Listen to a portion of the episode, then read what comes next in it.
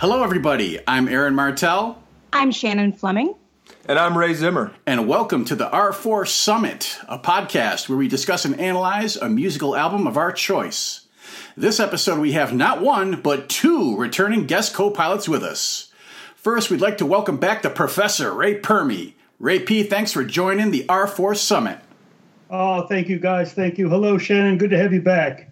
Thank you so much. Secondly, returning to the podcast after a long absence is Mr. Matt Fleming. Matt, good to have you back, man. Thanks, thanks. I'm glad I could come back. It's, it's, a, it's a thrill. I love doing this. Well, you know, it's Van Halen, so we needed to have you back. All right, cool. so Ray P made the album selection for this episode, and he picked Van Halen's 1979 album, Van Halen 2. Ray P, how did you get into Van Halen and this record in particular? Um, with this record. I remember very clearly how I got this album. This was the first time I was able to buy my own music with my own money. Oh, wow. I was a huge Kiss fan.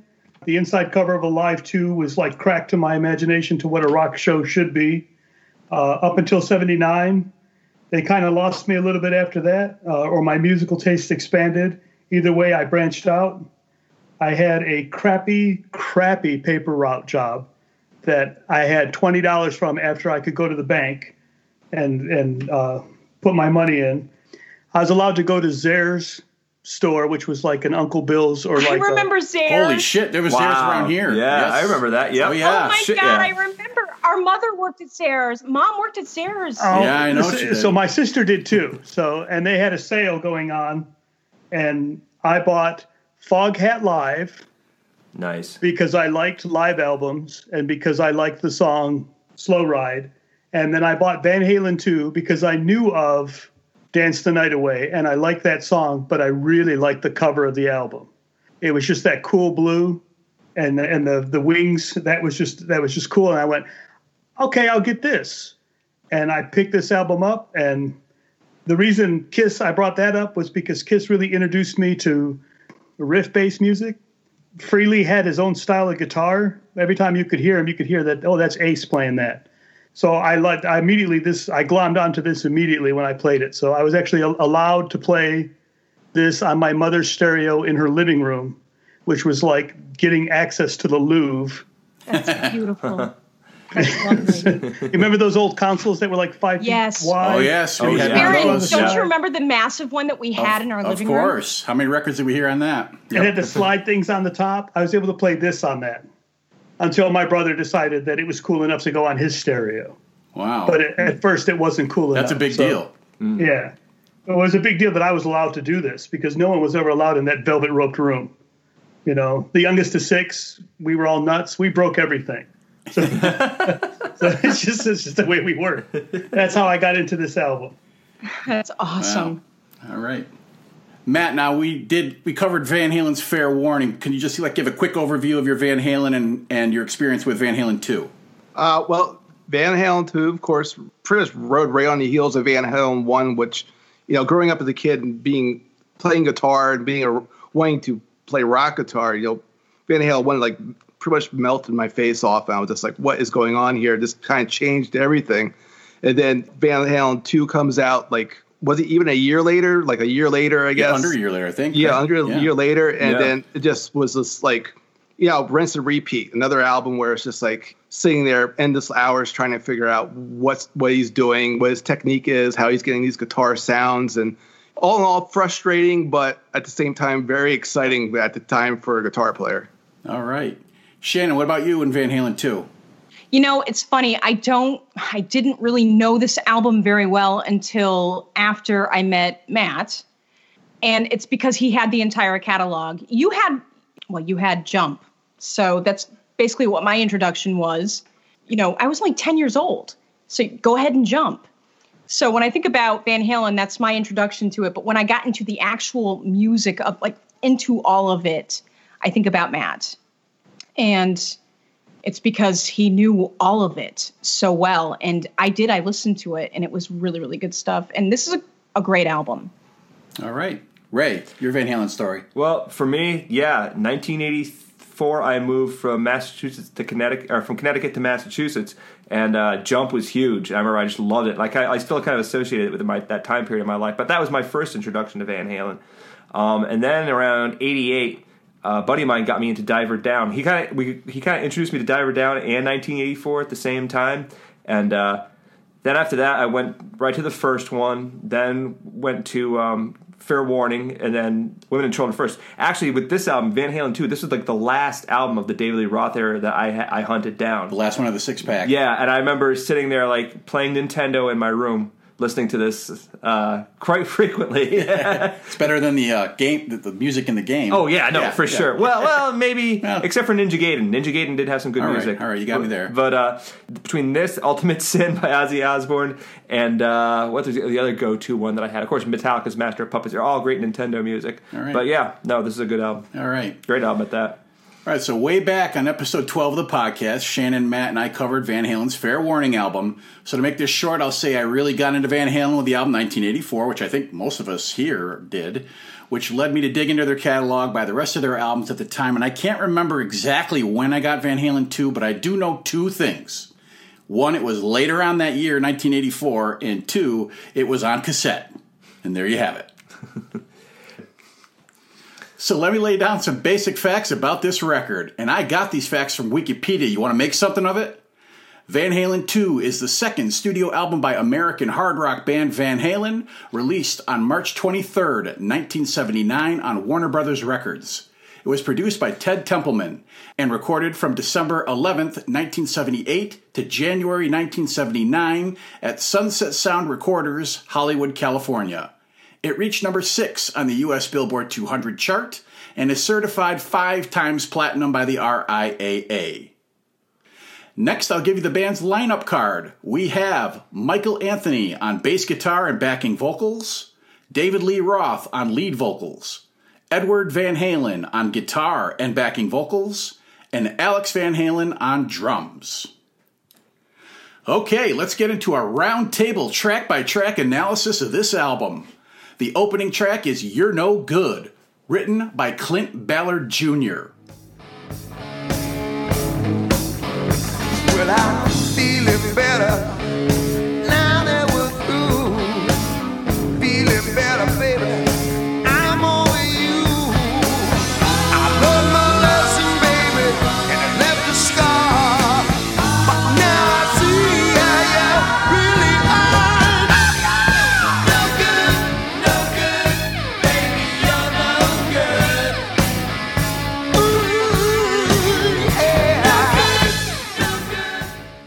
Ray P, what do you think about this? Okay, so this is a bit of a curveball for a band whose first album turned the entire guitar playing community collectively into the RCA dog. it starts out with a bass solo. So, with some flanger bass thing that I guess Eddie said before the album was released that it sounded like an animal charging forward, like a rhino or an elephant, which is that's what I've always pictured. I know that they like to do, co- or their producer Ted Templeman liked them to do cover songs because they were already halfway hits. So you might as well just take it, and they kind of Van Halenized it. Yeah, and they did a ton of cover songs in their early days. A ton. It's out there on YouTube. You can hear a bunch of them. Oh yeah. Apparently, Ed didn't remember the uh, how the song went, and they had to hum it to him, even though he played it when his club days. But they really kind of Van Halenized this song. I just like the way the after the the bass solo, the way the bass kind of looms on to start the song. The dark brooding along with Alex rolling fills on the two and the four with the cymbal, and then Eddie's volume swells, which uh, originally come from a song called "Down in Flames," probably better known as "Tattoo." I just I've always liked this one. It's just a smoldering, bluesy, ballsy tune with the high background vocals and DLR squeals and tons and tons of attitude. All right. Matt, your take. This is kind of funny because um, when I first got this album, you know, I was doing like guitar lessons. I brought this album in because I wanted to learn actually um, what was going on with the next song on the album, uh, "Dance the Night Away." But my guitar teacher was kind of like an old school rock guy. He saw the, that they did "You're No Good," and he was like, "It's like the Linda Ronstadt song." I was, now I was like, at the time, I was like, I, Don't I, I steal gue- my thunder. I was like, I guess so. So I just remember him like totally blowing off why I wanted to learn, rewinding the tape because he just had to hear what Van Halen did to a Linda Ronstadt song, and the look on his face, he was just like he was like in horror. He's just like they, they totally mutilated the song. He's like, what the hell? you know, it, it, it, like the, whole Dave Lee Roth screams and stuff. Like every time he would scream, he would wince, kind of. I'm sitting there, I was like, I was, I was kind of like devastated. I was like, man, this is my band. Like my guitar teacher at that time, who was like my guitar hero, is like dumping on Van Halen. I'm like, I'm like trying, I'm like questioning myself. Well, maybe Van Halen really sucks. You know, I don't know. But then I was like, you know, of course, I was just like, ah, screw it. And then he finally went to the next song, and like he actually showed me the technique that was being used, which was kind of cool. But I just remember, you know, him looking at the cassette tape, and that like was the first thing that caught his eye was they really did this. Holy, sh-. you know, I gotta check this out. So, that- that's my uh, recollection of hearing that song of, of that song. That's like the memory it pops in my head whenever I hear that song. All right. Shannon.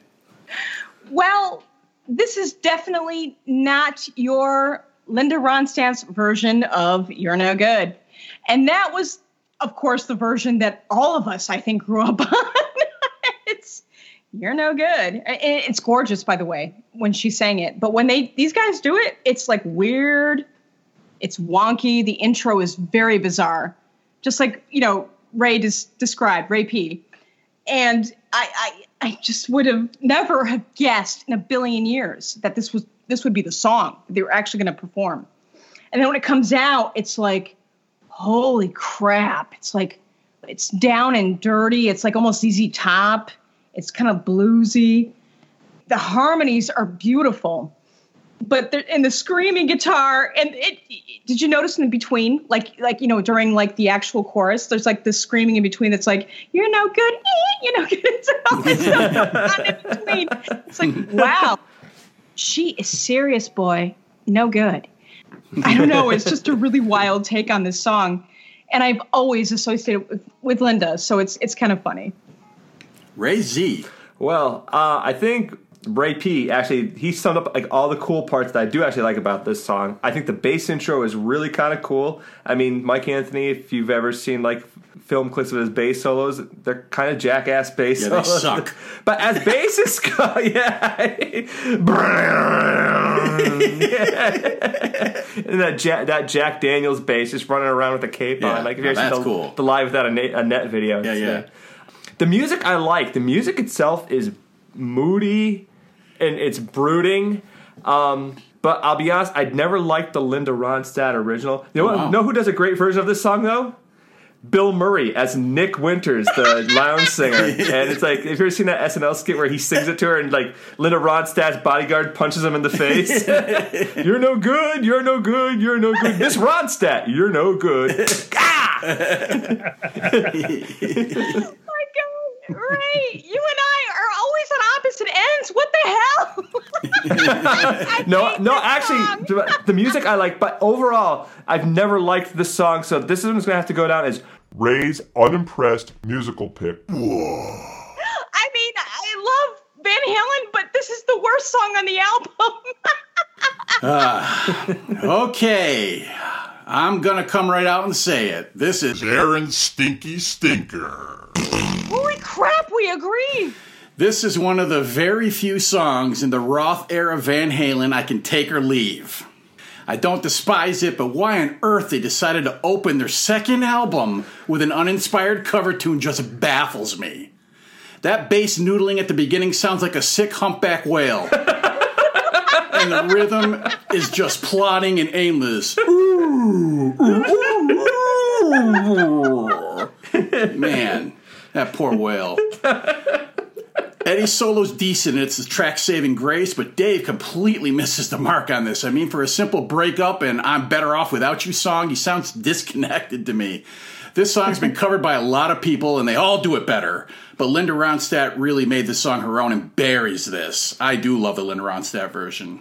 But I'm not worried. Spoiler alert, after this, it's all gravy, baby.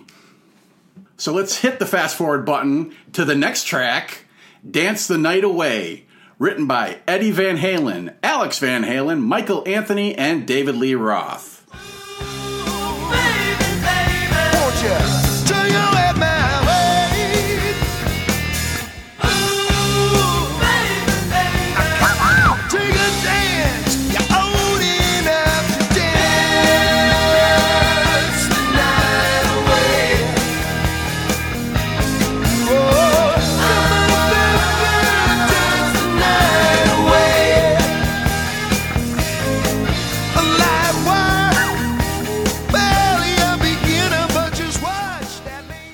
Ray P, what about this one? Okay, this one is uh, inspired by the band witnessing a woman having sex with her boyfriend in open view at a club parking lot. Nice. And then she danced for the rest of the evening with her pants on backwards or inside out. Originally, they wanted to call this Dance Lolita Dance, but Eddie convinced Roth to change the title to the same song title as the song on Cream's Disraeli Gears. And given Eddie's often cited major influence of Eric Clapton, I suspect that's where it came from. The song was written in the studio, supposedly inspired by Fleetwood Mac's Go Your Own Way in terms of the feel and structure. You can hear it. Yeah. It, maybe. A lot of people say that You know this has what? got I a. can- I can anyway. Uh, uh, they, everybody says this has got kind of a Latin feel, but I've always felt like this one hinted more towards a Caribbean feel. Um, Me too. That's what I thought as well, Ray. Honestly, I was like, okay, welcome to the Cope, like, not not the Copacabana, not like Barry Manilow, but like you know, Yeah, no, but but just it was just like you know Tropicana.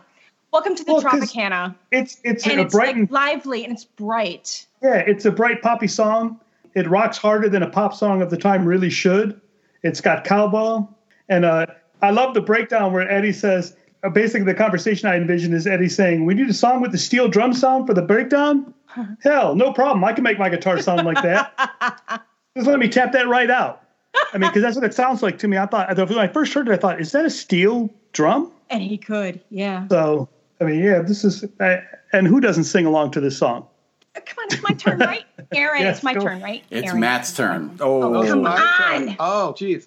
No, I, I, I totally love. This was probably my favorite song on the whole album because of the the guitar work on there. It was just so um, creative. It has like two major elements of his playing that you know pretty much throughout his whole career is is, is the tapping of the artificial harmonics on the guitar, which at the time I had no idea what they were. So it was kind of cool hearing it for the first time. It's kind of magical, just like hearing Eruption for the first time. You're just like you had no idea what was going on, and we didn't have like YouTube back then just to pull it up and say, "Oh, that's what he's doing." You had to actually sit there and scratch your head, and it was it was awesome. And the other part of it's playing that a lot of people don't realize is the way he gets that sound is he uses a really quick delay, like an echo. So it kind of makes it sound like it, it, he does it and he puts the, the delay on so it's so rhythmically perfect with his playing that actually sounds like sometimes two guitars or some like another overdub part to it that gives it that unique sound and um, th- I could just listen to the opening of that song over and over and over again. It's like,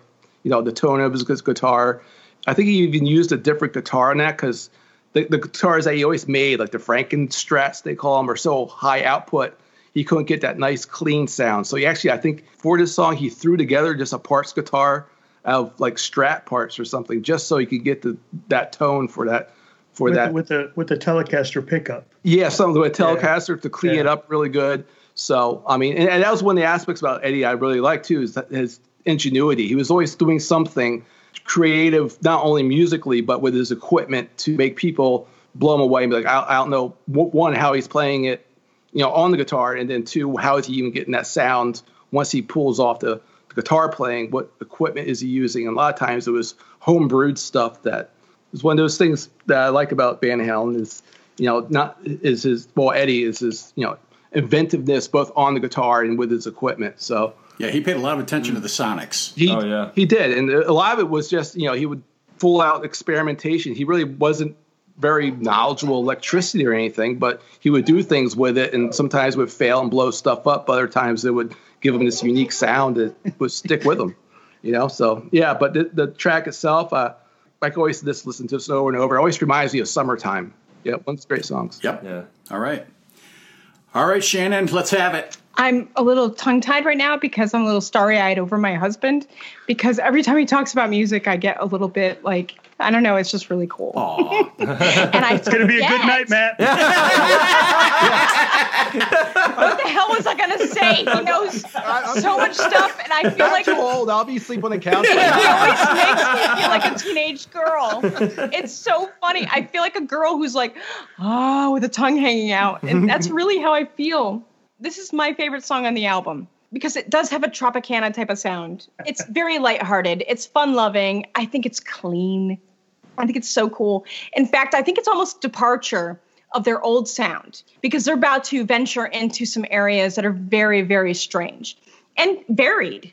You know, you've got some grunge happening here, you've got some hip hop.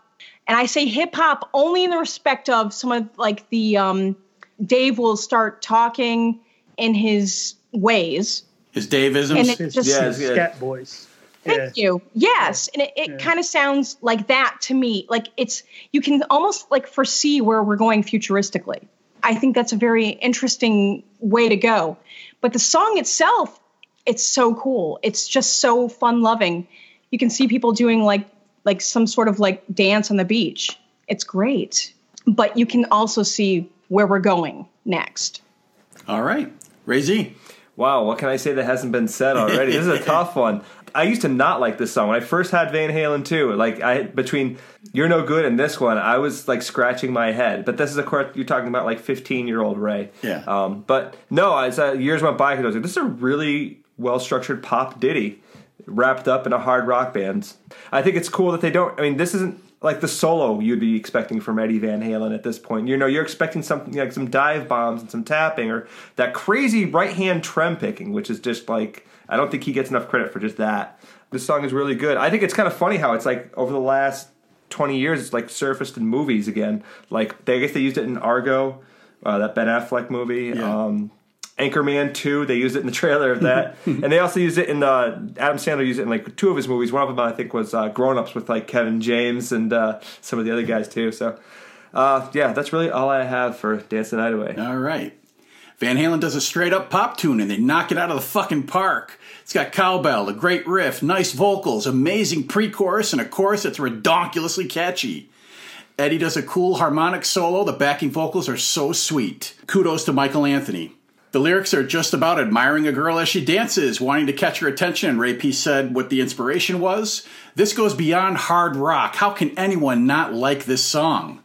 This was the first single from the album that reached number 15 on the US Billboard Hot 100 chart, Van Halen's first top 20 hit. The following track is Somebody Get Me a Doctor, written by Eddie Van Halen, Alex Van Halen, Michael Anthony, and David Lee Roth. You better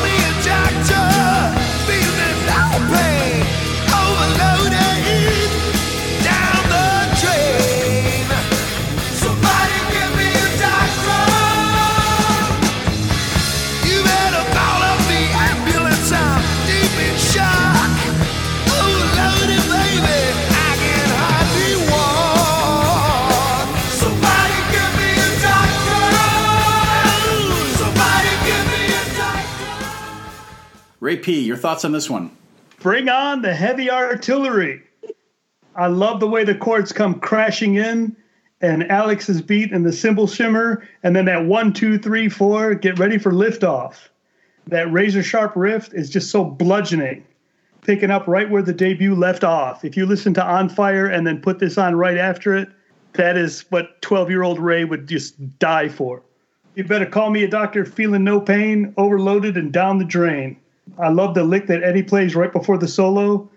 He's got more volume swells in this. On a side note, I'm going to thank Doug Steele on YouTube for dissecting the songs and the solos because I have no, I'm not a musician. I have no idea what they're doing, but just he made it make sense. The woo woo, the fast picking on, of Eddie like a car going out of, just going around a curve, just about to go out of control. The short drum fill, and we're off. Bending that B string like he like it owes him money. He's got all that pentatonic noodling with the with the neck and a nice vibrato pause before more wildness, um, ending with some vibrato and tremolo before the main riff comes back. This is a badass two minutes and 55 seconds of the song. It has a really great live sound to it. Somebody get me a shot. All right. Matt, So as far as the song goes, I really, you know, it's just a rocker. So uh, there's a party tune.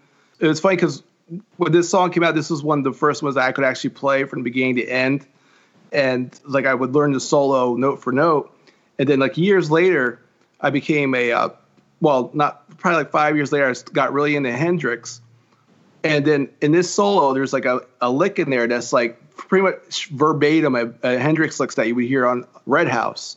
And it was like I always knew that um, you know Eddie Van Halen was a big um, blues fan, but mostly Clapton.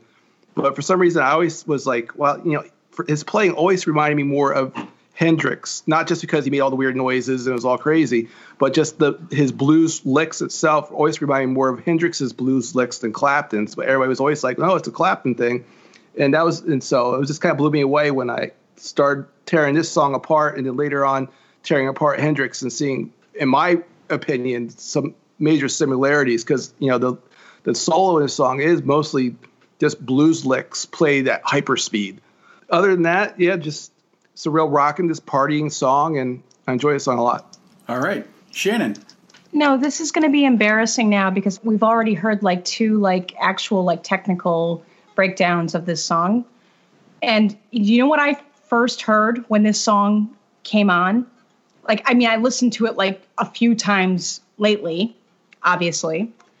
Was do you remember do you remember the band Lynch Mob with George Lynch? Oh yeah. Oh yeah. Through These Eyes. What's the intro to Oh. this song? Yeah, it kind of is. Hmm. and I'm kind of embarrassed to say that well, maybe I'm not. I don't know. I just I'm saying I it was a likeness because it was an era of rock that I could relate to better because I was a little bit older and when I was, you know, I was 5 when this album came out. So it, it's a great tune by the way. It's a good song. Okay, Right on, right on. Ray Z.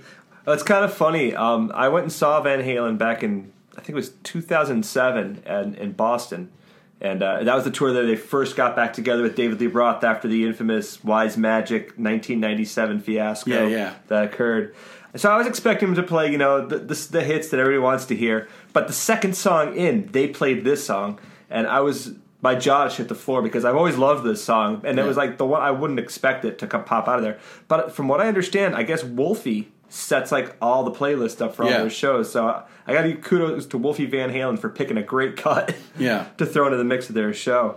Um, I've always loved the riff for this. It's not like a stereotypical kind of. I mean, and I, I say stereotypical, and I don't want to. Cliches are cliches for a reason because they work, right? Yeah. It's not a cliched rock riff. It's got like a little bit more syncopation. That da da da da da da. That you weren't hearing. Oh, it's a whole lot. I think. At least I wasn't hearing a, a lot like a lot of hard rock bands from that era.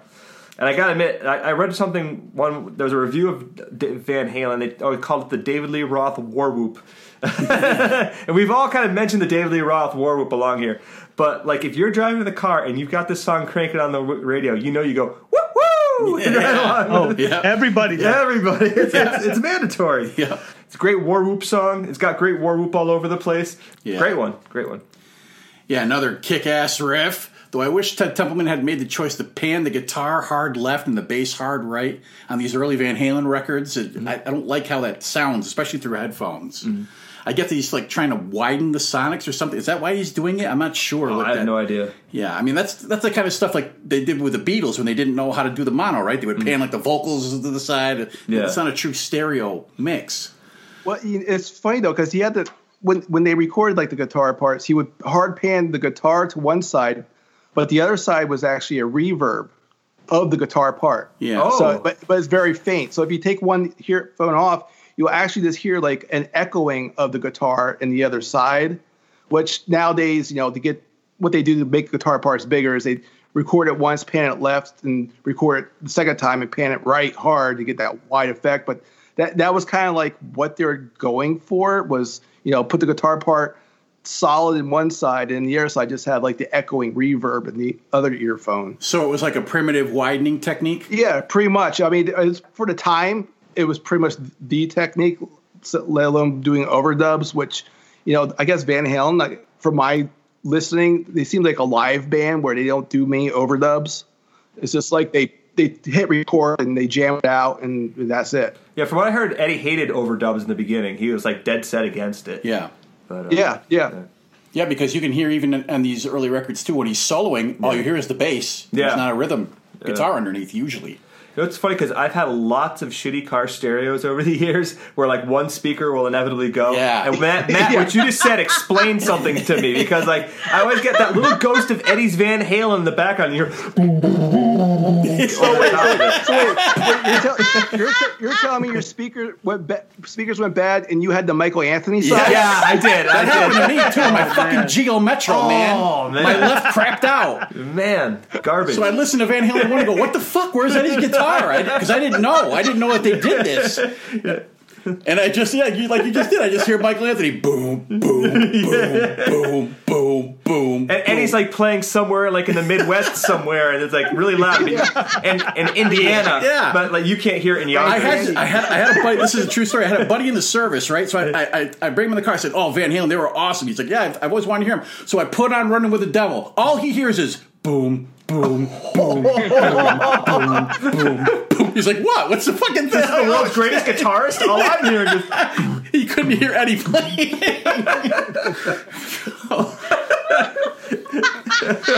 um, so the ver- back to somebody get me a doctor. The verses continually ramp up the tension, and it doesn't stop. It only releases it when the chorus comes in. It's kind of a neat trick. They don't resolve. They don't like go up and down. Don't resolve itself in the verses themselves. You got to get to the chorus. Yeah. For it for it to release.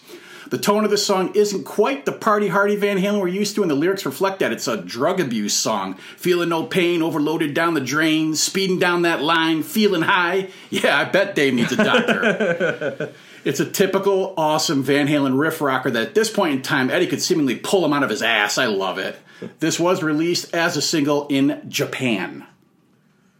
The next track is Bottoms Up, written by Eddie Van Halen, Alex Van Halen, Michael Anthony, and David Lee Roth.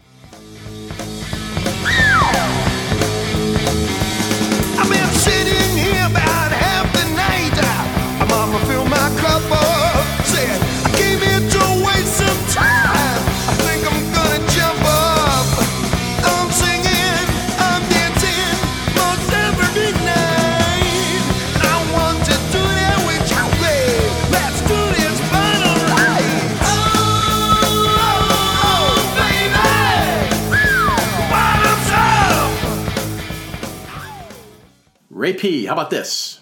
This one starts off very similar to La Grange. Before the, the band kicks in, I almost expect to hear that growling in that Texas town that he likes to do. Um, and then Alex comes in with this, he channels his inner Keith Moon, wall falling down fill. On this one, for me, the bass really shines. Actually, the whole rhythm section does in this uh, Van Halenized ZZ Top style boogie tune. The title is not the vaguest uh, double entendre I've ever come across in my life. What do you mean? I really like Eddie's first solo. His second solo, though, is a face melter. I, I know that they used to end their shows with this song in the first tour in 78. And actually, I like those versions a lot better than I like the studio version. There's some really good blistering ones out there. You can find them. This one's always kind of got me because I know a big part of Eddie's tone is from an overloaded reverb and gain turned to 11 without overloading the power into utter distortion and feedback. I know that's what he did, but I have no idea how he did it. So I like this song. It's just, I, I think I've heard this one too much. You're a little burnt on it? Yeah, yeah. All right. Matt.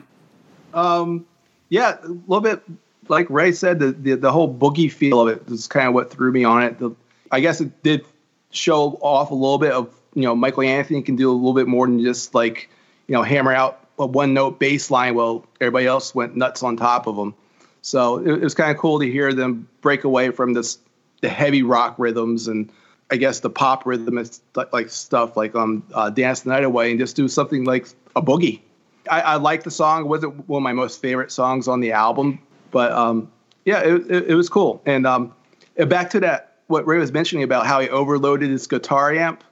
He actually used a, um, a, a what they call a variac, which is kind of like a really heavy duty light dimmer. So what he would do is he would get in trouble in gigs because he liked his Marshall 100 watt head amps, cranked every knob on 10. That's how he would get his tone. But then, you know, they would get kicked out of clubs and told not to come back because it was too loud. So he actually got this dimmer thing. So his amp was still all on 10 or 11, whatever Marshalls went to. and he would actually use this to cut the voltage to the amplifier. So instead of the amplifier getting a full like 120 volts, he would cut the voltage back to like 60 volts. So it was only doing half the power, but he's still getting the same tone because the amp was still cranked up all the way, uh, which isn't very healthy for the amp amplifier, especially the, the transformer. They would wreak havoc on the, the output transformer and kind of melt your amp a little bit. But um, that that was his whole trick. I guess hate I guess I guess the story was when he first tried it, he used like a regular light dimmer, like you would on your like for your dining room light, and I guess blew the fuses in his house. His parents were like, "What the hell?" You know, which is why I really like Eddie Van Halen because he's just a, he's a tinker, and that's how I am. I'm always tinkering but then I guess he actually went to a like a somebody who knew something about electricity. He said, "This is what I want to do." And when I did it, this is what happened. Do you have something I could do this with where I won't blow stuff up? And he's like, Yeah, you need one of these. And he gave him like pretty much a heavy duty light dimmer. Didn't he also use Marshalls that were wired for England? So they weren't at 220, they were at like one whatever they're at.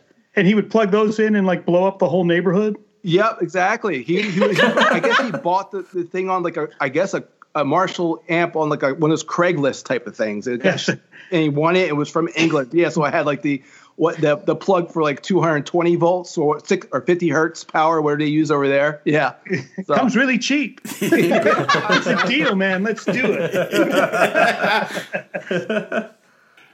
All right, uh, Shannon, it's your turn for this song. Bottoms up. Okay, so I am all on board, especially right off the bat with what Ray said. It is totally ZZ Top inspired. I thought of La Grange as well. I think it's it's very cool that they kind of switched it up again. It's um, you know, they went from like fun-loving beach groove to like, you know, kind of well, definitely blues, Texas blues even. And I, I think that almost has its own place. And I love the layered harmony. And I'm sorry, you guys, but I do like that ba ba ba baby thing. I, really, really cool. I, do too. I'm with you. Yeah, no, it's same. I'm, I I'm in think it was really, really well orchestrated. I think they pulled this one off beautifully. Ray Z. I just like how they sound like they're cracking up on one round through of it. Well, Yeah. I In get the to Daily there, yeah. Roth is Yeah, cracking just up. laughing. Yeah. Now, I've always liked this song. This is like one of those songs, well, kind of like Ice Cream Man, kind of like when they cover the full bug, or when they right down to, I guess, the pinnacle. It would be for Hot for Teacher for them. But uh, these guys could swing like motherfuckers. Yeah. and a lot of it it goes right to Michael Anthony and uh, and Alex because I can think too. yeah, those two guys together, I, I really like them, and I think Mike Anthony did some really he, it's funny because I used to bag on him something fierce as a kid, but really, and there's a couple parts on this album where you can hear he could actually did know what he was doing. I think um, he's got some sweet little bass fills on some parts. Like even later on down the line when they actually let him cut loose a little bit, he could do some stuff. But uh, yeah, but then you got like running with the devil, which is kind of Yeah. yeah. To me, I think he always filled in the basics beautifully. I mean, he could do the 4 4 all the time. It could be anything that was very basic musically. But what I think really shined about him was his vocal style. He is yeah. the filler of Van Yeah. Halen. And that's what I think newer fans or even like people that have come along later, they forget is that he was a backbone, the harmony. Yeah. Yeah. Oh yeah, if you look Big at- part of the sound. Oh yeah, if, the, if their whole sound is like a thumbprint, that's an irreplaceable groove that you have Yeah. to have in there, and that, Yeah. then that's Van Halen. Yeah. Other than that, I think um, I love the intro for this. I think it's almost like a precursor to one of my favorite Van Halen songs, which is "Take Your Whiskey Home," with that little acoustic guitar intro. Mm-hmm. But that kind of that like in the back, kind of quiet, little little shuffle played in the background. Uh, it's good, and uh, yeah, this is one of my favorite songs in the entire album. Yeah. So, Uh, it's got that loose, jammy feel, which is good because it's nothing more than a drinking song. It is very reminiscent of La Grange by ZZ Top. I want to say that they covered Z, uh, La Grange in the club days. I think I'm pretty did. sure they did. I know Yeah. they played some ZZ Top. yeah. I, I, know, I think they did uh, uh, Beer Drinkers and Hellraisers too. They, they did a few ZZ Top songs. Uh, the lyrics are all about drinking, dancing, and partying. Another catchy chorus as usual. Eddie's guitar tone has a real snarl to it. It growls like an angry bear that got awakened early from hibernating. It's pissed off. Alex gets in a few nice fills, and Eddie gets a couple of solo sections, again loose, almost sloppy. I think Matt, you described it to me once that he's sloppy, but it, it's it fits so nice. Yeah, I, I heard this. I think he self-described it one time as somebody falling down the stairs, but then landing on their feet. Done that. Yeah. So he's a cat. Yeah, or Willy Wonka. right, Willy Willy Wonka or, or a cat. Wow, that. Whoa. Dave Lee Roth doesn't just bring the party, he is the party. He said so himself. He throws in his Davisms and he leads the breakdown section where he repeats, you know, come on, mom, mom, mom, mom, baby. Bottoms up. That's for you, Ray P. uh, with Michael and Eddie singing along with him, with just Alex accompanying on drums, I really dig that section. Of course, I dig this song. It's just a fun, party hardy song. You know, it's Van Halen. The following track is Out of Love Again, written by Eddie Van Halen, Alex Van Halen, Michael Anthony, and David Lee Roth. Ooh, woman, woman, silly you play. Yeah. Dealing with your troubles drove me away.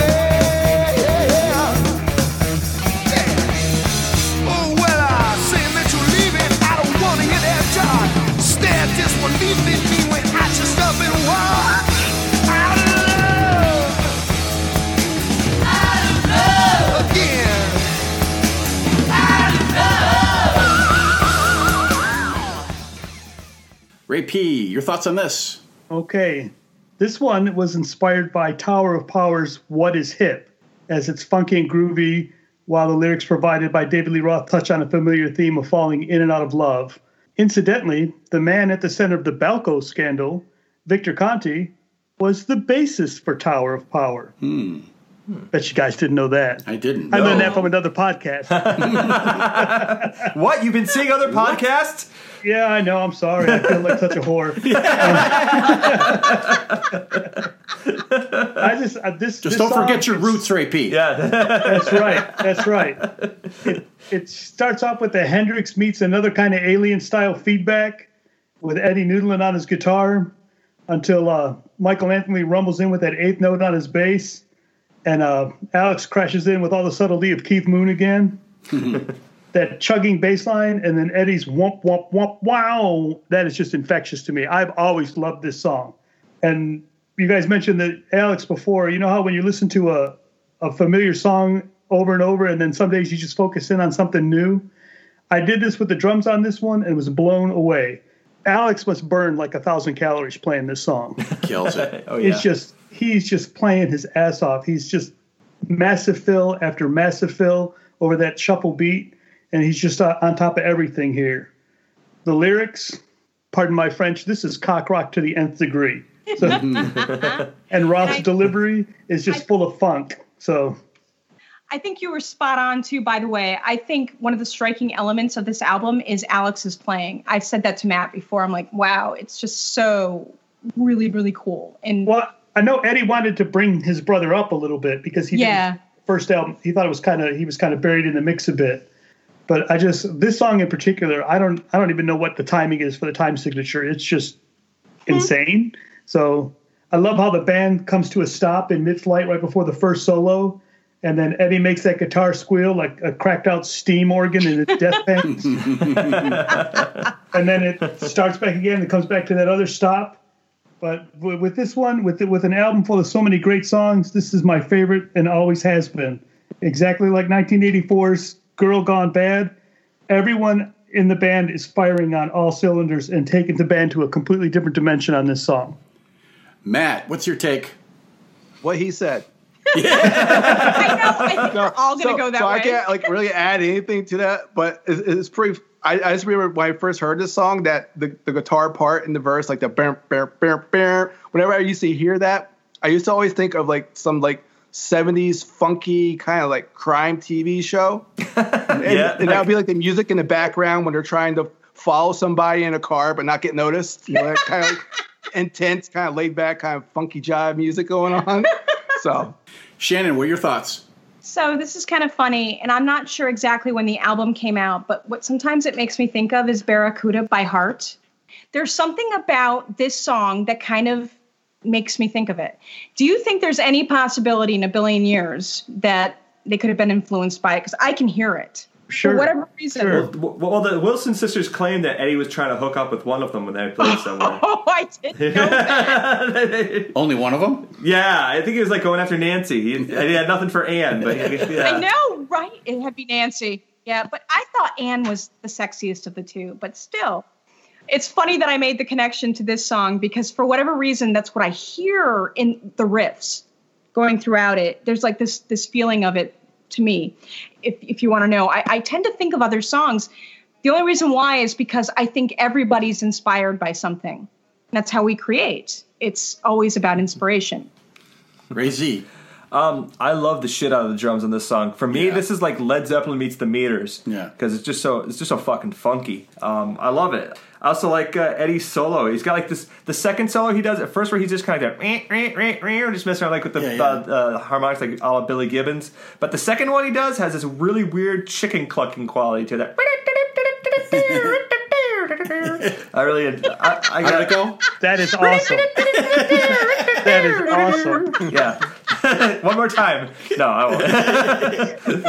won't. But I like it. And uh, another part of the solo that he does, uh, where the second pass through with the solo, there's this one of his trademark kind of like note choices. Like if you listen to his solo to uh, "Push Comes to Shove," that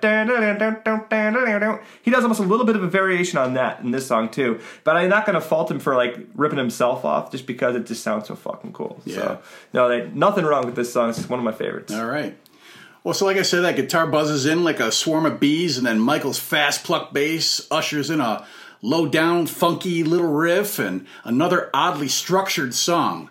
This one belongs to Alex, as we all been saying. His drumming is just all over the kit, off kilter rhythms, and fills just incredible. The terms verse and chorus are kind of loose here. The track almost feels like the guys got into the studio, did some freeform jamming, and Dave put some lyrics to it.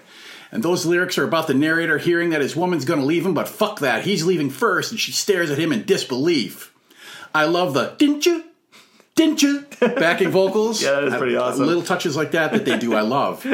But the star of this track is Alex Van Halen, big time underrated drummer, and we're putting an end to that now. Fuck yeah. And the whoops So let's flip the imaginary record over and drop the imaginary needle on Light Up the Sky. Written by Eddie Van Halen, Alex Van Halen, Michael Anthony, and David Lee Roth. But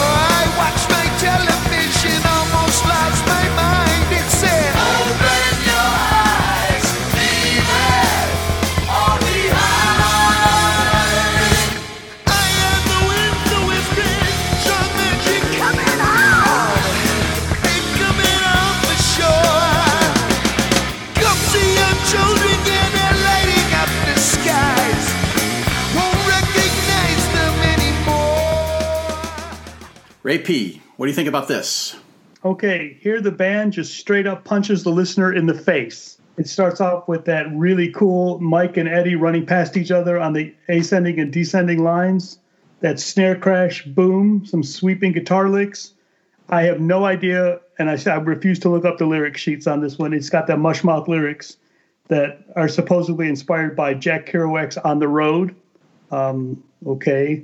Uh, so isn't that like a beat poet guy, like an Allen Ginsberg yes, dude? completely. Oh, yeah. totally. Yeah. He was like the guy. Yeah. Yeah. Yeah. And a product of Lowell, Massachusetts. Yep. So I just like how Eddie and Mike are really going off. I love the pick slides. They may be flashy, but they are so damn cool in this song. So until Eddie rips that solo, it's a it's a clinic in lightning fast picking, scales, bending strings, vibrato, and tremolo. The drum shuffle breakdown is just cool. The background vocals just take over the song, and the, I love the way the band plays the song out and brings it to a crashing light 'em up ending. It's a great song. Matt, what do you think? Yeah, um, I, I guess you, I I can only describe this song as you know is, is just Van Halen. It's like you hear it right away, and it has all those pieces of what make Van Halen Van Halen. It's just pretty much what a lot what was just said by Ray, and I never really knew what the lyrics meant. I guess when I was young, I was just like, are they, what are they lighting up, and what's in the sky? I'm thinking like fireworks and stuff. I was a little kid. Then as I get older, it's it's almost like conspiracy theorist type crap. You know, it's like some the lyrics of like a paranoid guy. So um, all in all, this uh rocking song, and I don't can't really much say much more than that. All right. Shannon. Open your eyes. It's got to be about aliens. And you know, and I did ask Matt about this a little bit earlier. I'm You like, and the what fucking aliens. aliens? And Sammy Hagar wasn't even writing lyrics at this point. They, they're I about mean, aliens. Eddie is an alien. Yeah, Come on, leave Springsteen You always, out you of always this. bring aliens okay? into every album. Bruce Springsteen No, writing about Bruce, aliens. Bruce is out of this. By the way, he went to Broadway. What do you think about that? Wasn't that like a, a- an alien hijack? But I just I just be. saw that album today. Could be. but yeah, no, I it's it's it's it is flat out hard rock. It's a really cool tune. It is signature Van Halen. Um, I do love all the riffs. I love the patterns of the drums and the the bass and everything. It just makes you feel somehow just good. It makes you feel like you're part of a different time, and it was. It's pretty cool. All right. Ray Z. The song is, kicks all types of ass. It's got a killer main riff. The song just kind of like I think Ray said, punches right in the face. Um, it just kind of moves right along four on the floor, and it's like a locomotive. It just does not. Re- it doesn't relent. Actually, it does kind of. It lulls you in a sense of okay, everything's calm now. Nope. Then they beat you over the head again, which is really kind of cool. Listen, like I think this song is a great example of Michael Anthony's bass work actually being really good, Yeah. especially like in that little kind of quiet breakdown. Whatever the fuck he's singing about. I don't know. His bass licks are fucking nasty. And Ed, Ed's got those crazy, like, tre- like that crazy right hand tremolo picking in his solo, and uh, that's I, I like that almost as much as the tapping. Truth be told. And then you got like Raid mentioned the really cool drum breakdown at the end, which is a it's got a kind of a weird kind of like. I don't know how to describe it. It's not quite the drum breakdown for um, Children of the Grave, but it's not quite uh, New Orleans funeral walk. It's it's, it's its own thing with like little bits of both. I think so. That's what I have for Light of the. Sky. Oh, fuck yes. This is one of the heaviest tracks in the Van Halen catalog, and this is the track I would have opened the album with. Imagine Oh, hearing that yeah. guitar and bass coming in and then blasting in that. That's a palm muted riff, right? Oh, yeah. Dun, dun, dun. Yeah. That's something Van Halen didn't do very often. No. Another unconventional structure. I love the little pause in the pre-chorus. Dun, dun, dun, dun, dun, dun, dun, dun, and it goes that little pause. Shit like that draws my ear in, and I love it. I think that's really cool. All the players get to shine. Michael's backing vocals and little bass flourishes. They're not gaudy, but they're there. Alex tears it up again in the breakdown section. This guy is owning this album. Eddie is Eddie Van Halen. Enough said. Dave's vocals are urgent, and I love the lyrics, but I gotta tell you, like we've all kind of been saying, we don't know what the fuck he's talking about. Now, I read it, it's about smoking pot, but I don't know. The imagery is cool as shit, though. I dig the vocals in the open your eyes section. I think that's really cool, too. That's cool. I'm looking at you, Michael Anthony, and I love the last light up the sky with the effects on the vocals. Kind of, is it like a, is it phased or, uh, or, uh, I don't know. Yeah, it's really, really cool. Hmm. This track kicks so much ass. Light 'em up. The next track is Spanish Fly, uh, written by Eddie Van Halen, Alex Van Halen, Michael Anthony, and David Lee Roth. That's who got the credit. Sure it was. of course it was. Just in case you didn't know. Well, it's one guy playing, the other three are standing around going, "Hey, that's pretty cool." They're pretty good. yeah.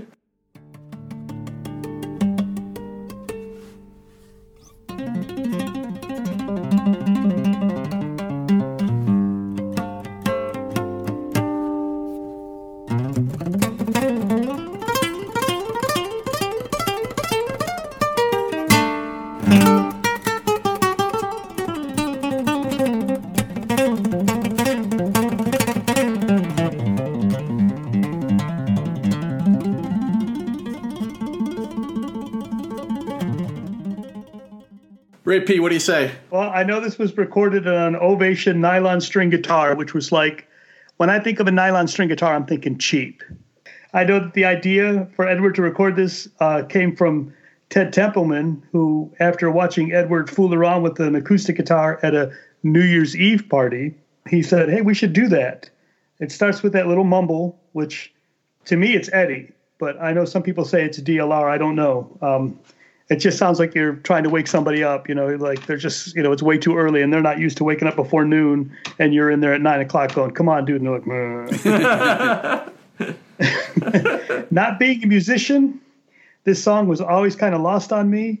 I recognized the, the flamenco guitar style and the nod and wink at the song title. So, I mean, I was 12, but I still knew what a Spanish Fly was. I'd seen a Hustler magazine. Yeah, the, the thing you can order in the background. Order Spanish Yeah, fly. yeah, Yeah. yeah. That's right. Yeah, right next to the X-ray specs. I I always wanted wanted a pair of those too. I, wa- I, wa- I wanted both badly. Oh, they had those in the back of comic books. Yeah, yeah, or the magnet ring. You remember that one? All right, boys. And I, on this song, I didn't know that. I thought Eddie was just playing. I thought he was just picking fast. I didn't know that he was doing tapping, hammer-ons, and pull-offs on this song until I went to YouTube and saw all these. There's like eight million people out there that'll stripe a guitar for anything. Oh, that- that's like a humbling experience. If you think you're okay on a guitar, all you need to see like an eight-year-old Romanian girl play Eruption or Spanish Fly note for note, and you're just like, right? all right, yeah, Yeah. great, thanks. and you're like, I mean, I was always impressed with the people that could do it on Rock Band. Yeah. Mm-hmm. so or Guitar Hero, whichever one that was. I know this is a song that's just really highly regarded by guitarists, but I'm not a guitarist, so it sounds like noise to me. Sorry. Matt, you're a guitarist. Is, are, is this highly regarded to you? Yeah, it, it was. It's kind. it's kind of funny because at the time when I first heard the song, I I did not. I was really young and I did not know what Spanish Fly was. I was so we had this thing at school. We had music class, and every week somebody got to bring in a song and play it for the class and say, "This is like I like this song a lot." I think it was like I was in second grade, maybe first. And so everybody's, so every- yeah, exactly. You're laughing already. So everybody's bringing their tapes, and it's like I, I can't think of it, but just think of you know wheels on the bus type of stuff like that. It's my turn to get up there. I'm- I was like, I, this is a song I brought in because I was like really blown away by it. I was like, it's called Spanish Fly. And, you know, and I see the music teacher's face just like melt, like like just go to like like pure panic. Like, what the hell are you going to play for the class? You know, what, like, hope there's no lyrics to this. Good this thing guy- there's no words. That's what I'm about to say. downhill fast and cost somebody a job probably at this point. So, so I just throw it in play and you know this guitar thing. It's like pure relief on the teacher's face. But uh, yeah, that's why I, whenever I hear this song, I always laugh because I always remember that my music teacher's face is like pure horror. that I'm playing a song called Spanish Fly for a bunch of elementary school. Could you imagine some kid doing that with Frankie Says Relax with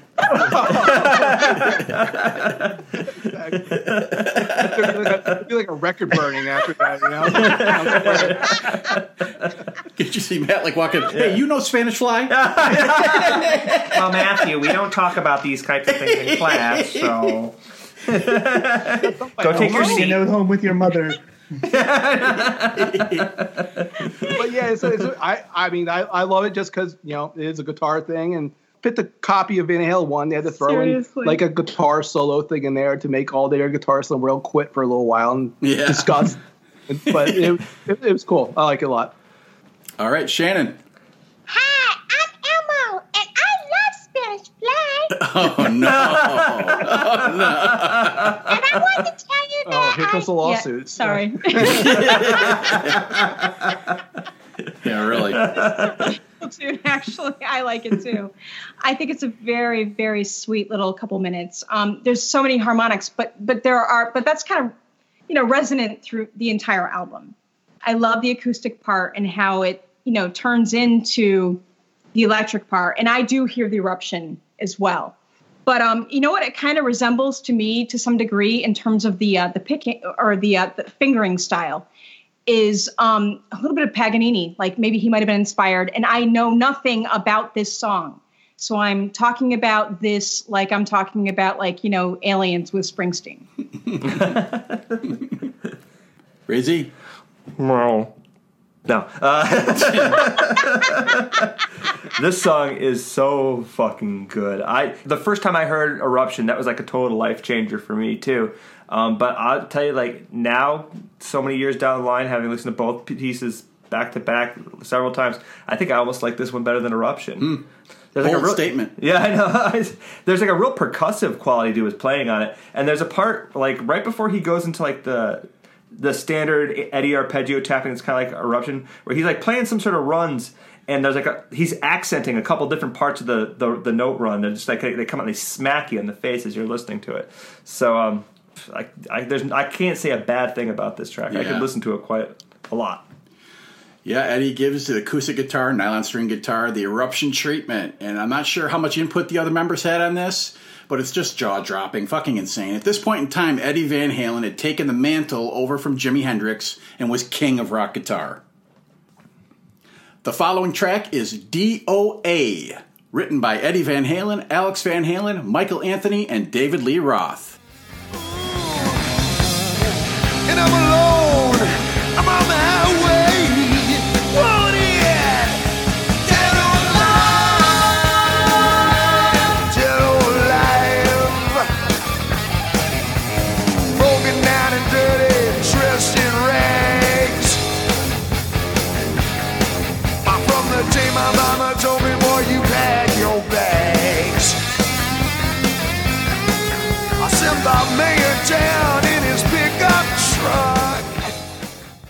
Ray P, what do you say? Oh, that ominous bend, first distorted chord.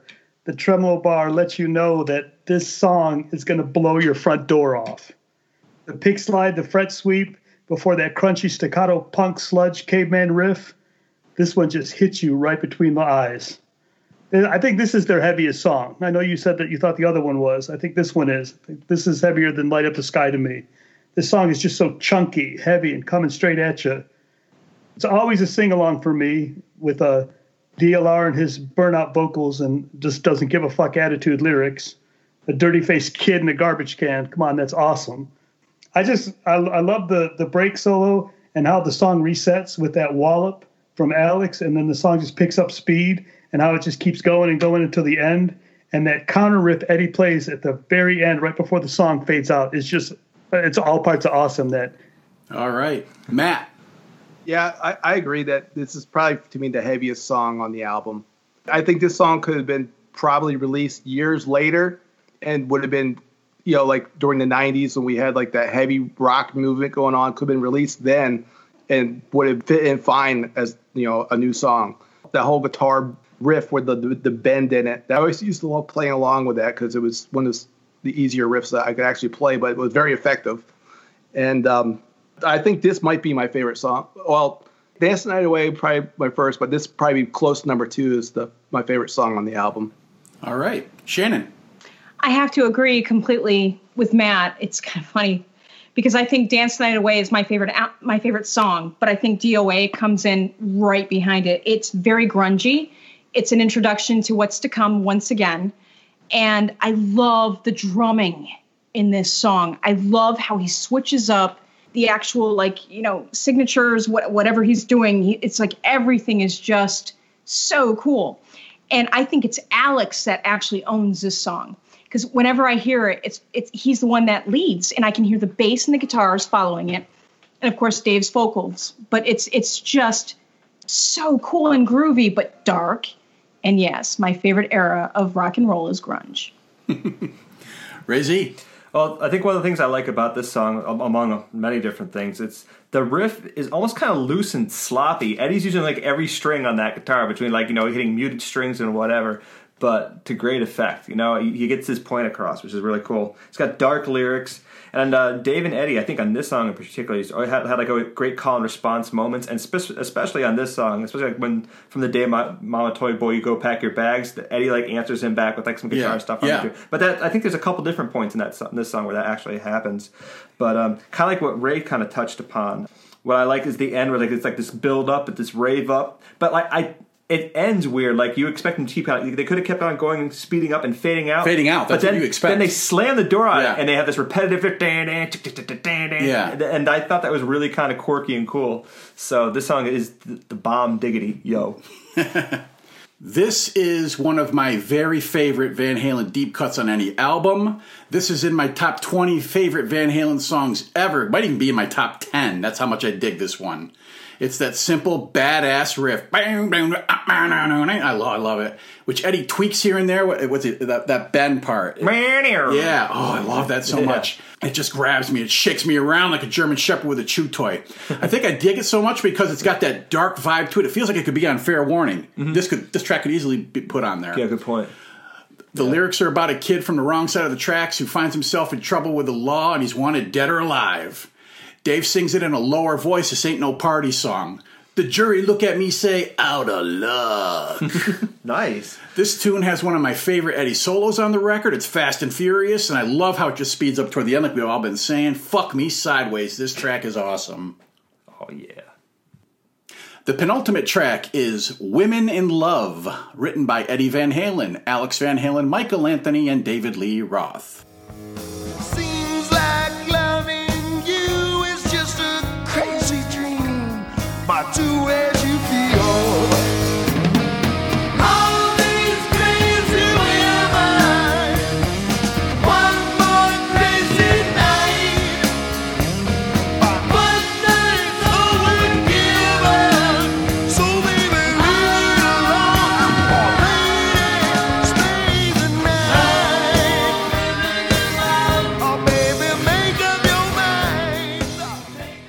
Ray P, let's have it.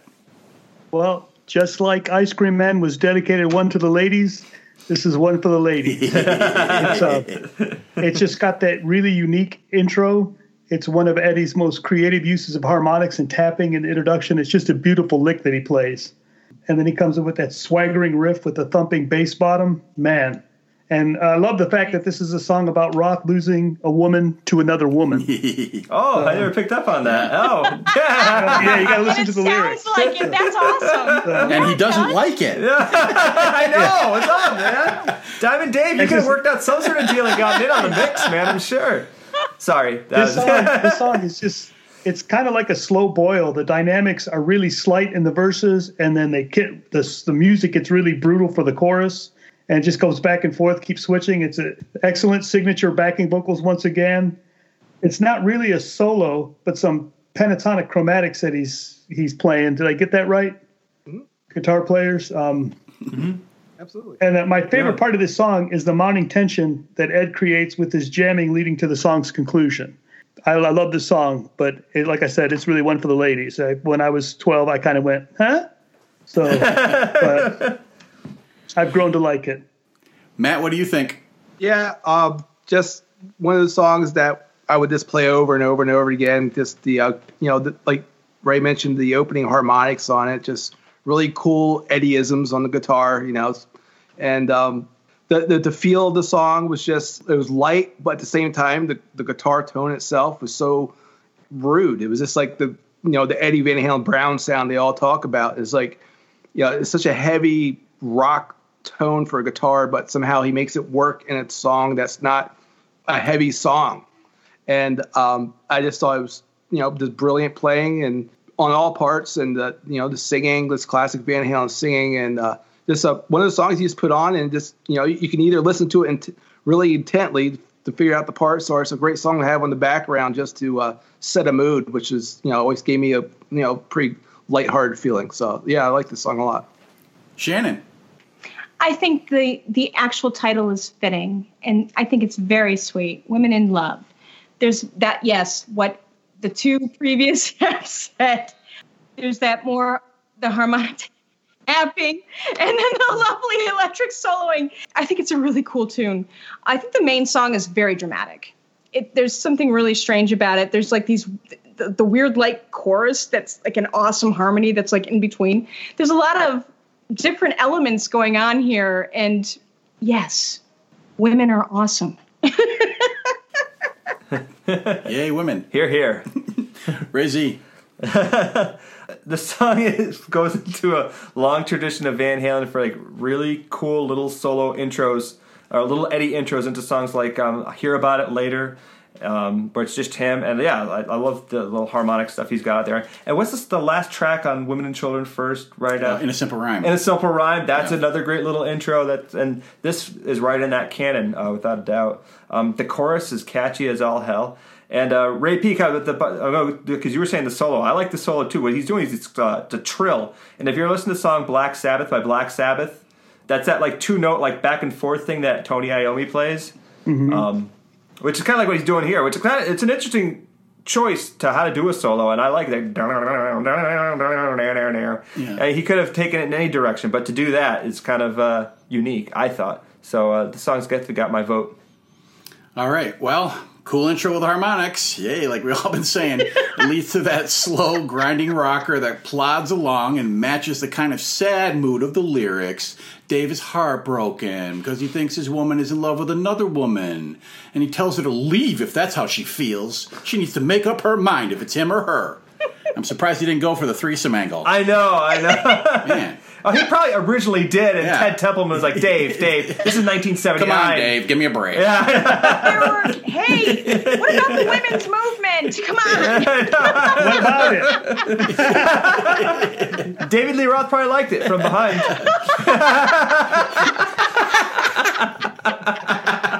I stole that from Rush Limbaugh. so- Oh man, I love the pre-chorus. So all these crazy women. That's my favorite part of the song right there. Great part. Uh, the backing vocals are outstanding in the pre-chorus and the chorus. This is kind of a shift from the more high-energy tunes of most of the rest of the album, and it's not a favorite of mine, but I still dig it, man. I'm never going to skip it or anything. You know, I'm in, I'm with it. I'm with it. And that brings us to the final track, Beautiful Girls, written by Eddie Van Halen, Alex Van Halen, Michael Anthony, and David Lee Roth.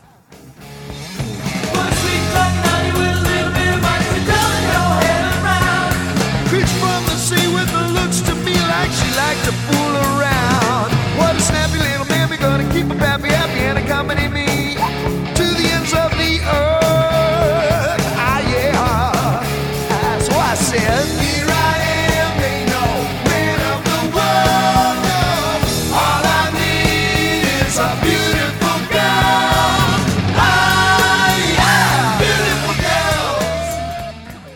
Ray P, let us have it. Hey, let's go drinking on the beach, look at the girls, and try to pick some up.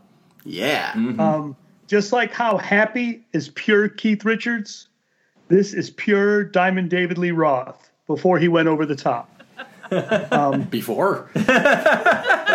Originally written as an ode to strippers, uh, Yay, yeah. Um, God um, bless him. the song was originally known as Bring On the Girls. The lyrics were changed due to some label pressure because they felt it was a little too risque. Come on, Dave, and give me a break. was given to the song. So it was 1979. Come on. Uh, sit down right here. Woo la la. I think I got it now. Uh, it's got a fun opening rip with some good interplay between Mike and a nice fill from Alex. It's just a happy-go-lucky song with attitude and a sense of not taking themselves too seriously.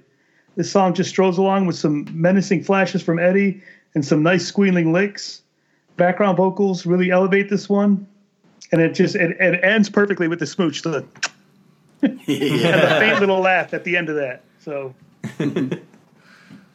All right. Matt. Yep. Um, it really struck me as the song that was made to be like radio friendly. So I guess the changing of the title, I guess, really makes sense now that I didn't realize that was was going to be originally called. So yeah, it sounded like this song was probably more of a um, I, I don't know for a fact, but it sounds like more like a Ted Templeman type of thing, trying to get them to write something that's going to be like we'll get rotation on regular radio stations and try to get like a hit single. And uh, but I mean, it still had all the elements of Van Halen, had great guitar playing, the vocal harmonies, and all that stuff going on, and uh, it just seemed like a real low key, kind of safe move on Van Halen to make this song. All right. Shannon, Yeah, I like this song. you do? I do. I'm a woman. Yes, I love it. me too. I agree with everything. Me too. There it was. I I mean about loving the song, not about being a Oh woman. Oh my god, that was so gorgeous! Oh my god, that was the best moment. That was the best time joke of the All podcast. right. That it, Shan? Yeah. Okay. All right. All right. Ray Z. Uh, because I am a creature who is fed on pop culture and late night TV and, and comedy and stuff like that. Years ago, I'm talking about when Chris Farley and Adam Sandler were both still on Saturday Night Live. They did this mock beer ad where these two guys go up to a pool. There's nothing in there. It's this burnt out mansion. And Chris Farley's like, "This is gonna suck." And Adam Sandler's like, "Wait!" And he turns on the water. and all of a sudden the pool fills up. It becomes this huge party, and all these male Chippendales dancers start popping out of the water, and they're playing this song in the background. It was called "Schmitts Gay." If you're a gay man with, with a thirst for beer, and this is making fun of like all the sexist beer ads that were Yeah. happening in the '80s, and it's totally funny. But every time I hear the song, I kind of just picture like Chris Farley like taking his sunglasses and putting them up as he like looking to some guy walking around the pool in a banana hammock. so, Wow. We are on different ends of the spectrum. I know. So, yeah, no, this song is this. Song, it's a sick riff. I gotta say, uh, Mike Anthony has some really kind of clever little bass fills, kind of answering the riff, like in the intro. Um, the verse section's great. The chorus section is great. And as far as the bridge section goes, that's one of those things that if I'm sing, uh, driving around listening to it, I don't know what they're saying. I'm like, "Infinite money, infinite money, and throw your head around. And I really don't know what exactly they're saying, and I'm too fucking lazy to look up the lyrics. So I just mush my mouth my way through it every fucking time. Remember, never done money and daddy and some fucking thing. Yeah. So yeah, It's that's a sweet talking honey with a little bit of money to turn your head around. There it Thank is. you. Okay, all There right. it is. I'll still fuck it up. Gotta right. ask the professor. I, I know. You got. I'll still mess it up, but I'll, I'll, I'll try. I'll attempt to do it the right way when I'm in the car doing my Ford Focus karaoke. So that's about it. It's a great song. Great way to end the song. I do that in my F one fifty all the time. All right, cool. Yeah. Oh yeah, we close the record out on a rocking tune that basically sums up the Van Halen philosophy: a California beach, a drink in a hand, toes in the sand, watching the beautiful girls walking past. As Ray P said, it was originally called "Bring On the Girls." Warner Brothers made him change it. It's got an upbeat party groove that the band rides the whole way. It's loose and fun. It's chock full of Dave-isms. Diamond Dave owns this song, like Ray P said. He's got a bunch of ad libs that only this guy could get away with. Ooh la la! I love them. I need them. What's your name, honey? Hey, where you going? Come on, who else could possibly do that? Look, I'll and get away with it. it. No one could. Only David Lee Roth. Yet another catchy chorus and the backing vocals on the outro set the perfect backdrop for Dave to do his thing. Great album closer that's sealed with a kiss. This was the second single, which reached number 84 on the Billboard Hot 100. Now that the track by track is finished, we'll go into our final thoughts and album ratings. For you new listeners, the rating is a 0 to 5 system, with 5 being a favorite album of ours, all the way down to a 0, which should be terminated immediately. Ray P., what are your final thoughts on Van Halen 2? Okay, this one is the most difficult album for me to be 100% objective on. It's got such a cool live sound to it, and I know that they recorded it like three weeks after they got off tour in '78, and um, it really shows. My only gripe on on this album is that it's just too short. But in some sort of weird sci-fi Doctor Who TARDIS way, it never really seems as short as it is. It's only 32 minutes, but Fair Warning and Diver Down are only shorter by a minute, and they seem shorter. Looking back, I can see why me, as a Kiss fan at a certain age, would gravitate to this album. The album cover, the show that they put on, the way that they were so athletic, but the riffs are what made me a music fan.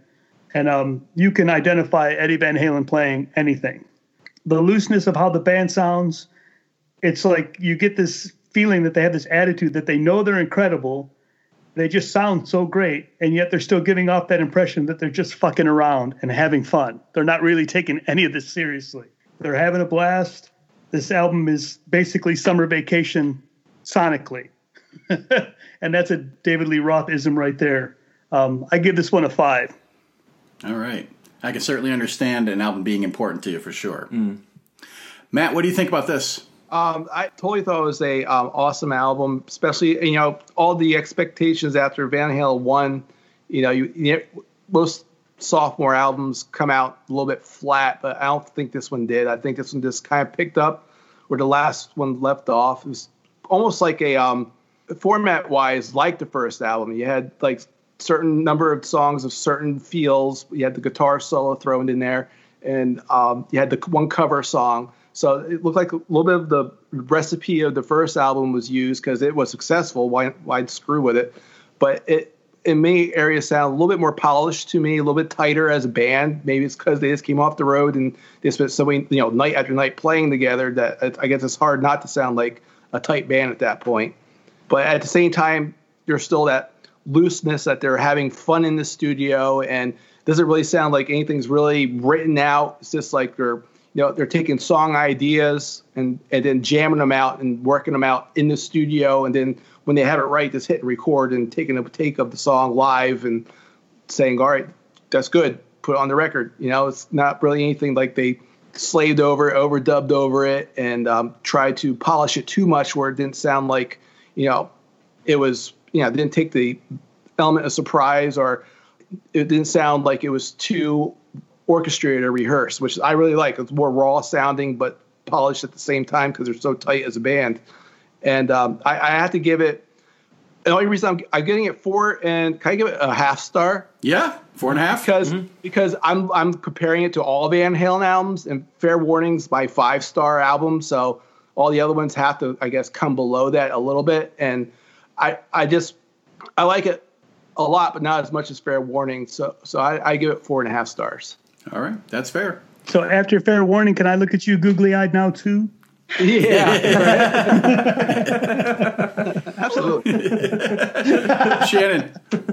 Oh, how the ways I feel about the Rays. Oh, Ray, can I look at you with googly eyes too? I am so in love with both P and Z. It's awesome.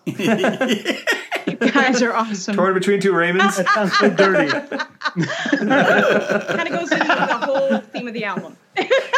My thoughts on this album are that I think it's fantastic. I agree that as a sophomore album, it's a strong strike forward. I think it also is a hint of what's to come for future rock and roll. Not only for my favorite scene in grunge, which wouldn't come for over a decade later, but because of like the glam scene, um, even you know they even have a little bit of a disco feel at times. I mean, it's a slight one, but we we we feel it. It resonates throughout a lot of the Van Halen albums.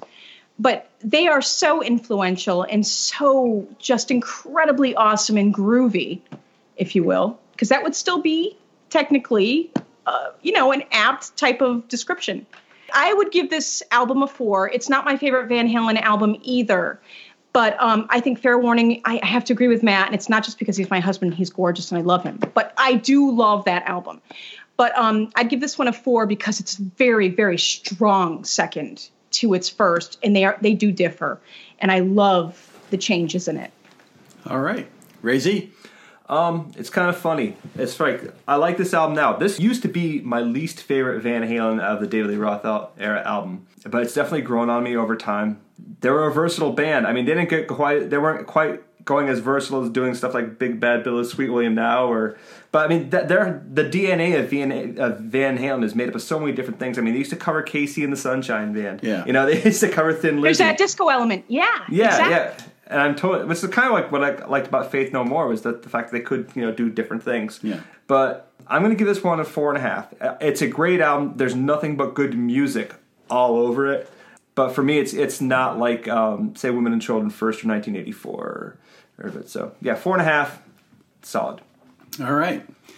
Van Halen 2 was recorded within a year of the first Van Halen album. In a lot of ways, it's the continuation of Van Halen 1. The band had just come off the road, were given less studio time due to Warner Brothers giving them a smaller budget, making it difficult to write a full album's worth of new material. Many of the songs in this album already existed as they had a backlog of strong material that they would dip into continuously throughout most of their career, actually. So there's a bit of a rushed quality to these tracks, like Ray Peace said. They were recorded in three weeks, but to my ears, it doesn't lessen them one bit.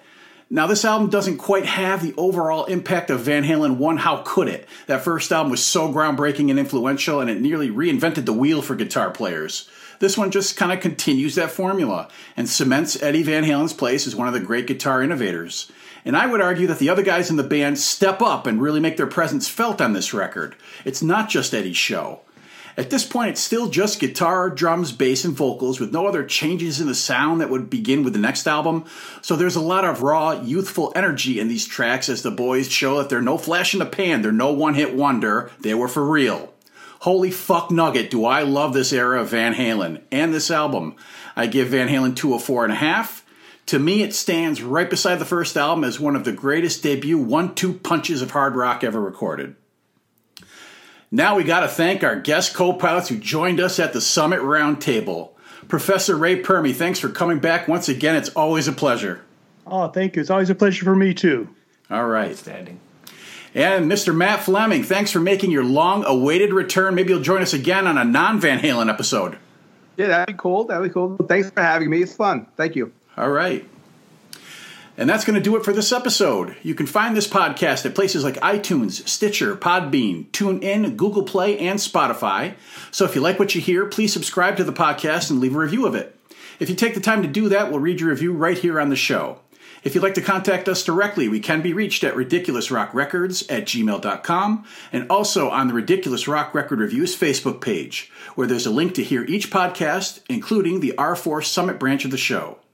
You can also recommend the show on Facebook if you prefer to do it that way. And yes, we'll read your Facebook recommendation on the podcast. You want to come on the podcast and talk about an album with us? Shoot us an email and we'll set it up. We're always looking for co pilots to host the show with us, and we would also welcome any requests or suggestions for albums to cover.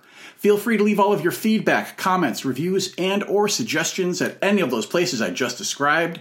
We'd love to hear from you. So for the R4 Summit, I'm Aaron. I'm Shannon. And I'm Ray. Later. Bye now. Wrong.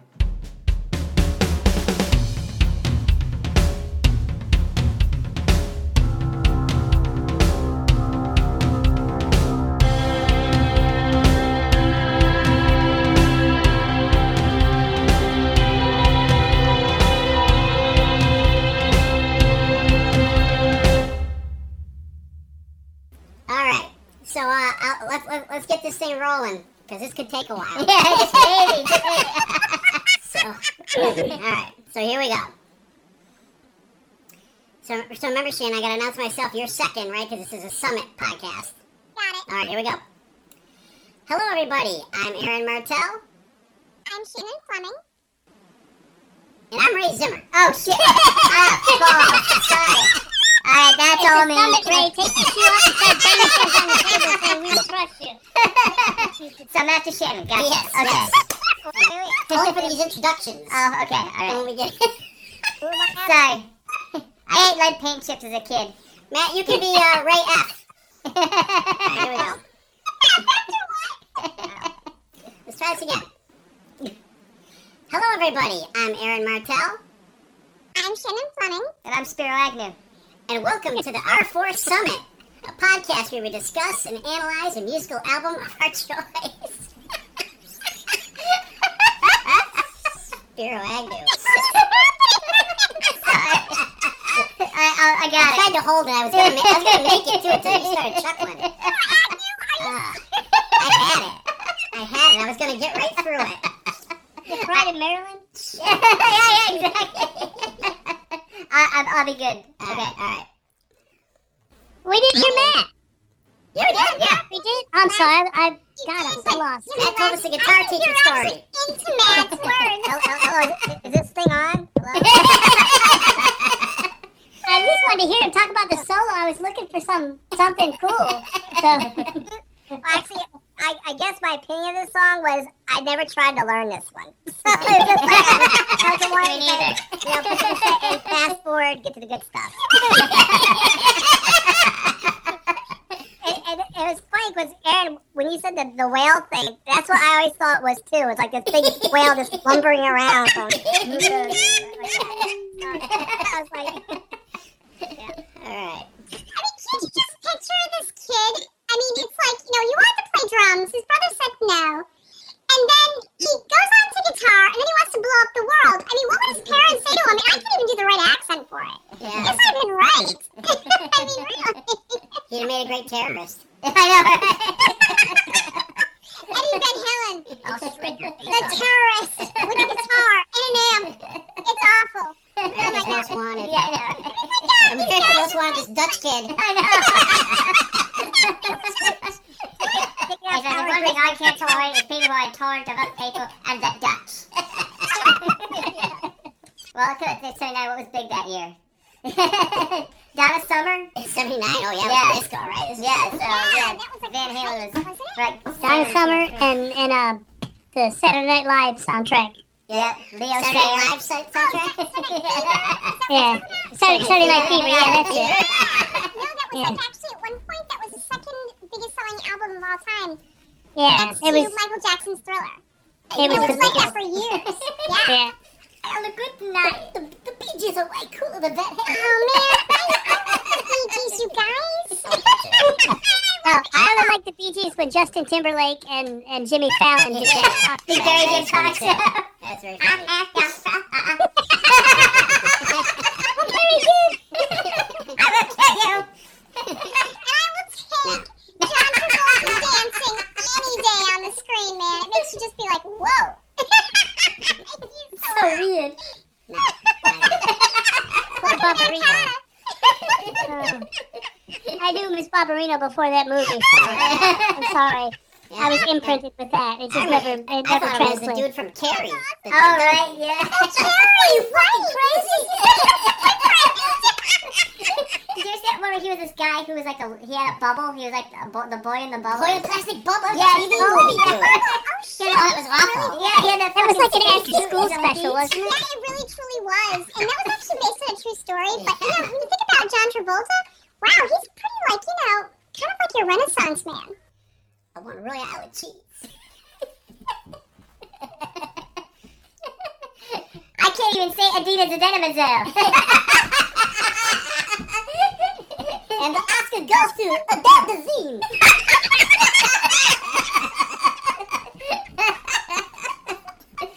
a blue boob to Scientology save me now.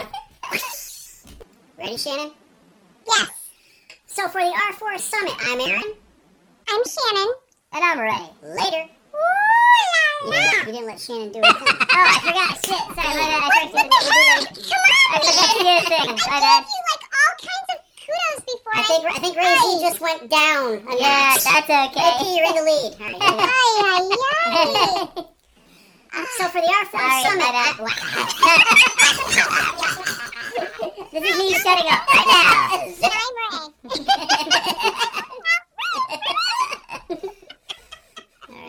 we can't even do the final tagline. We can't even do the sign.